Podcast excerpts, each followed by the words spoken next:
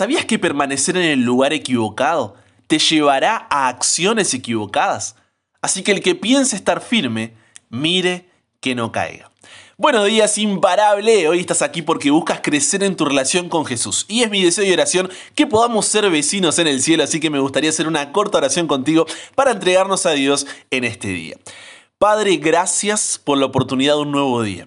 Hoy queremos aprender los cuatro pasos de la tentación para poder estar listos y no perder esa batalla.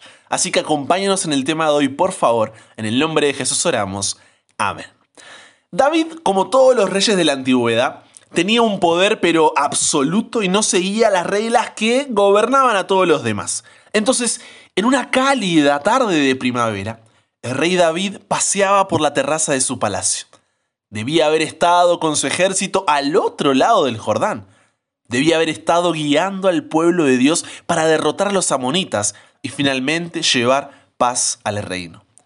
Pero, haber estado en el lugar equivocado abrió la puerta a la tentación para David. ¿Qué pasó? Vio una mujer, una mujer pero muy hermosa que se estaba bañando en el techo de su casa y la mandó llamar para dormir con ella. Betsabé, la esposa de un oficial de confianza de su ejército que estaba en la guerra. ¿Por qué?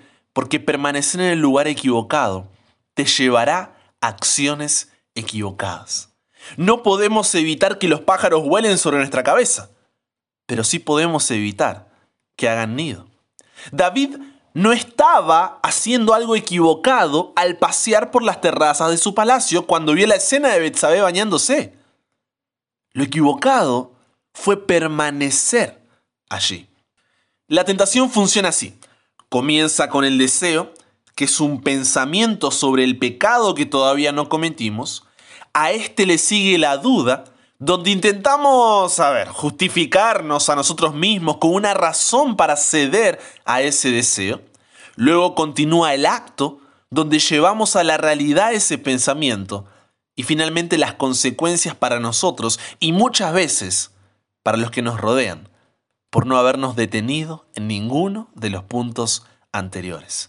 ¿Lograste identificar los cuatro pasos? Deseo, duda, acto, consecuencia. Deseo, duda, acto y consecuencia. Y solo podemos interrumpir este proceso, ¿sabes dónde? En el primero de los pasos, el deseo. Si dejamos que pase de allí, ya será, pero demasiado tarde. Entonces cuando ese pensamiento llegue a tu mente, estafar en tu negocio, escribirle a esa mujer que no es tu esposa, entrar en esa página de pornografía, ir al baño a masturbarte, envidiar a la otra persona, traicionar la confianza de un amigo, abusar de alguna forma de uno de los miembros de tu familia, robar lo que no es tuyo, hacer trampa en un examen o trabajo práctico de la universidad, mentirle sobre los números del comercio a tu jefe, tener relaciones sexuales con una persona con la que no tienes un compromiso delante de Dios. Cuando alguno de estos u otros pensamientos, el que tú ya sabes que tienes, llega a tu mente, debes cortarlo de inmediato. ¿Por qué? Porque si no, para cuando te des cuenta, se desarrollará en duda, crecerá como un acto y terminará en consecuencia. La pregunta es, bueno Brian, sí, yo entendí, tengo que cortar en la parte del deseo, tengo que cortar esos pensamientos, pero ¿cómo lo hago? Porque lo intento una y otra vez, pero vuelvo a caer. ¿Cómo hago? Mira, te voy a dar dos consejos, dos tips, dos pasos que puedes hacer. Primero, algo que yo utilizo y me ha sido de bendición es la regla de los 5 segundos. ¿En qué consiste esto? En que si en los primeros 5 segundos que tienes ese pensamiento, esa tentación, esos pájaros que vuelan sobre tu cabeza, no lo entregas todo ese pensamiento a Dios en oración, tu mente ya empieza a planificar ese pecado. Y para cuando te das cuenta, es demasiado tarde. Es ahí cuando el pensamiento llega que tienes que ir a Dios, pero urgente, porque si no, ya está. Ya está, se adueñó de toda tu mente. Tienes cinco segundos, ve a Dios en oración donde estés, cierra tus ojos, haz una oración mental donde sea y dile, Dios, te entrego esta tentación, no quiero caer, me aferro a ti. Y en segundo lugar, no te expongas a lugares, personas, películas, series, músicas, conversaciones, contenido de las redes sociales o la web desde los cuales puedas ver a Betsabe bañándose. ¿Se entiende?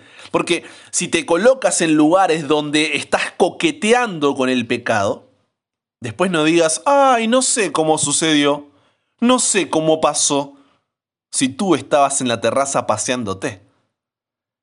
Continuando con el relato, David pensó que su apasionada aventura había pasado desapercibida. Sin embargo, había un problema. Betsabé ahora estaba embarazada y su esposo estaba lejos. ¿Cómo explicar esto? Así que, con tal de encubrir su pecado, ¿qué hizo? Mandó llamar a su esposo Urias de la guerra para conseguir que se acostara con ella y de esa forma, ah, nadie puede decir que el bebé era suyo.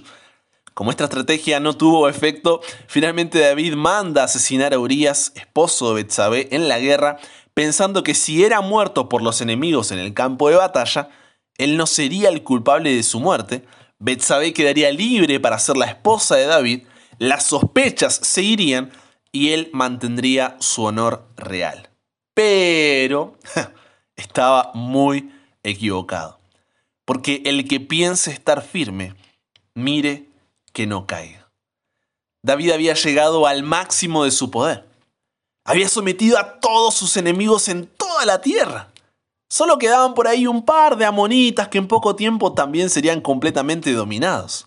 Entonces, rodeado de los frutos de su victoria, recibiendo el homenaje y la aclamación de su propio pueblo y de las naciones vecinas, con sus cofres ahí llenos de dinero de los tributos de sus enemigos derrotados, David vivía una vida de comodidad. Pero la grandeza de su triunfo lo expuso a su peligro más grande. Satanás eligió ese momento para poner delante del rey de Israel una tentación que traería humillación y desgracia a su vida. ¿Por qué? Porque David olvidó que había un enemigo mayor que cualquier nación que se haya enfrentado.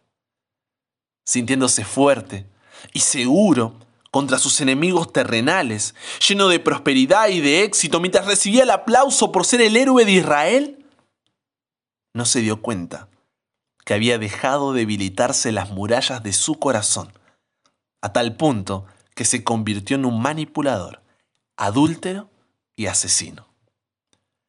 Muchas veces nos pasa lo mismo.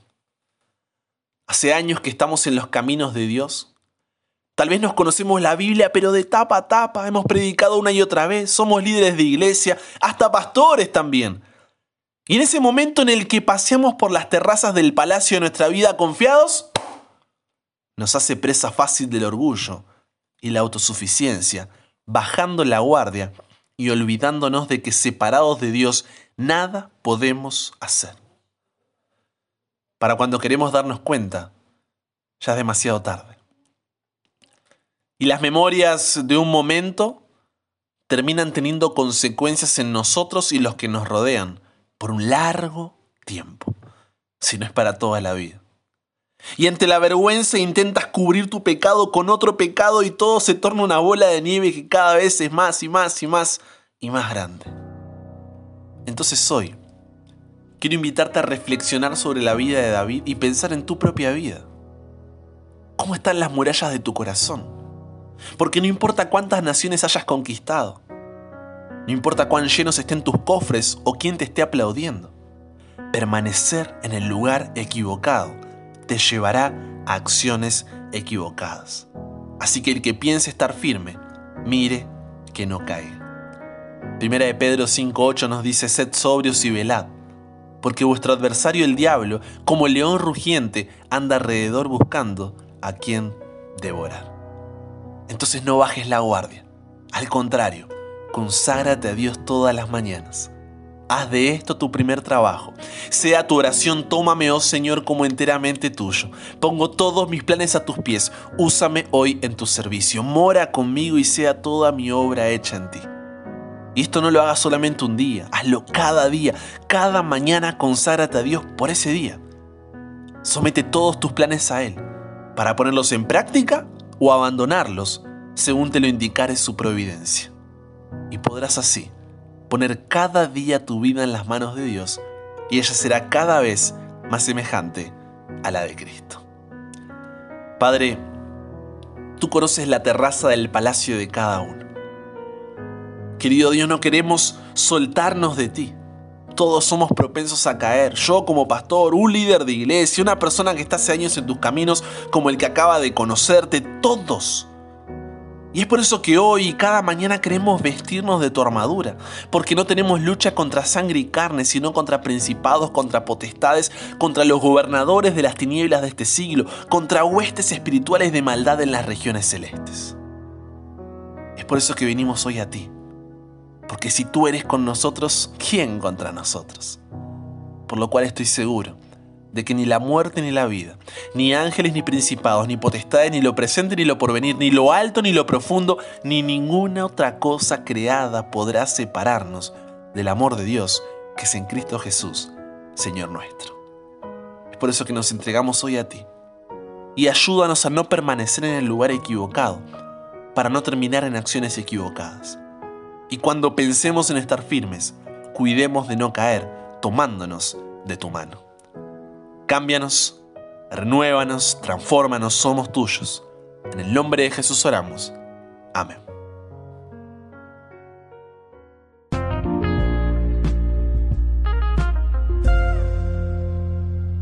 Ahora te toca a ti ser de bendición para otro y compartirle este audio.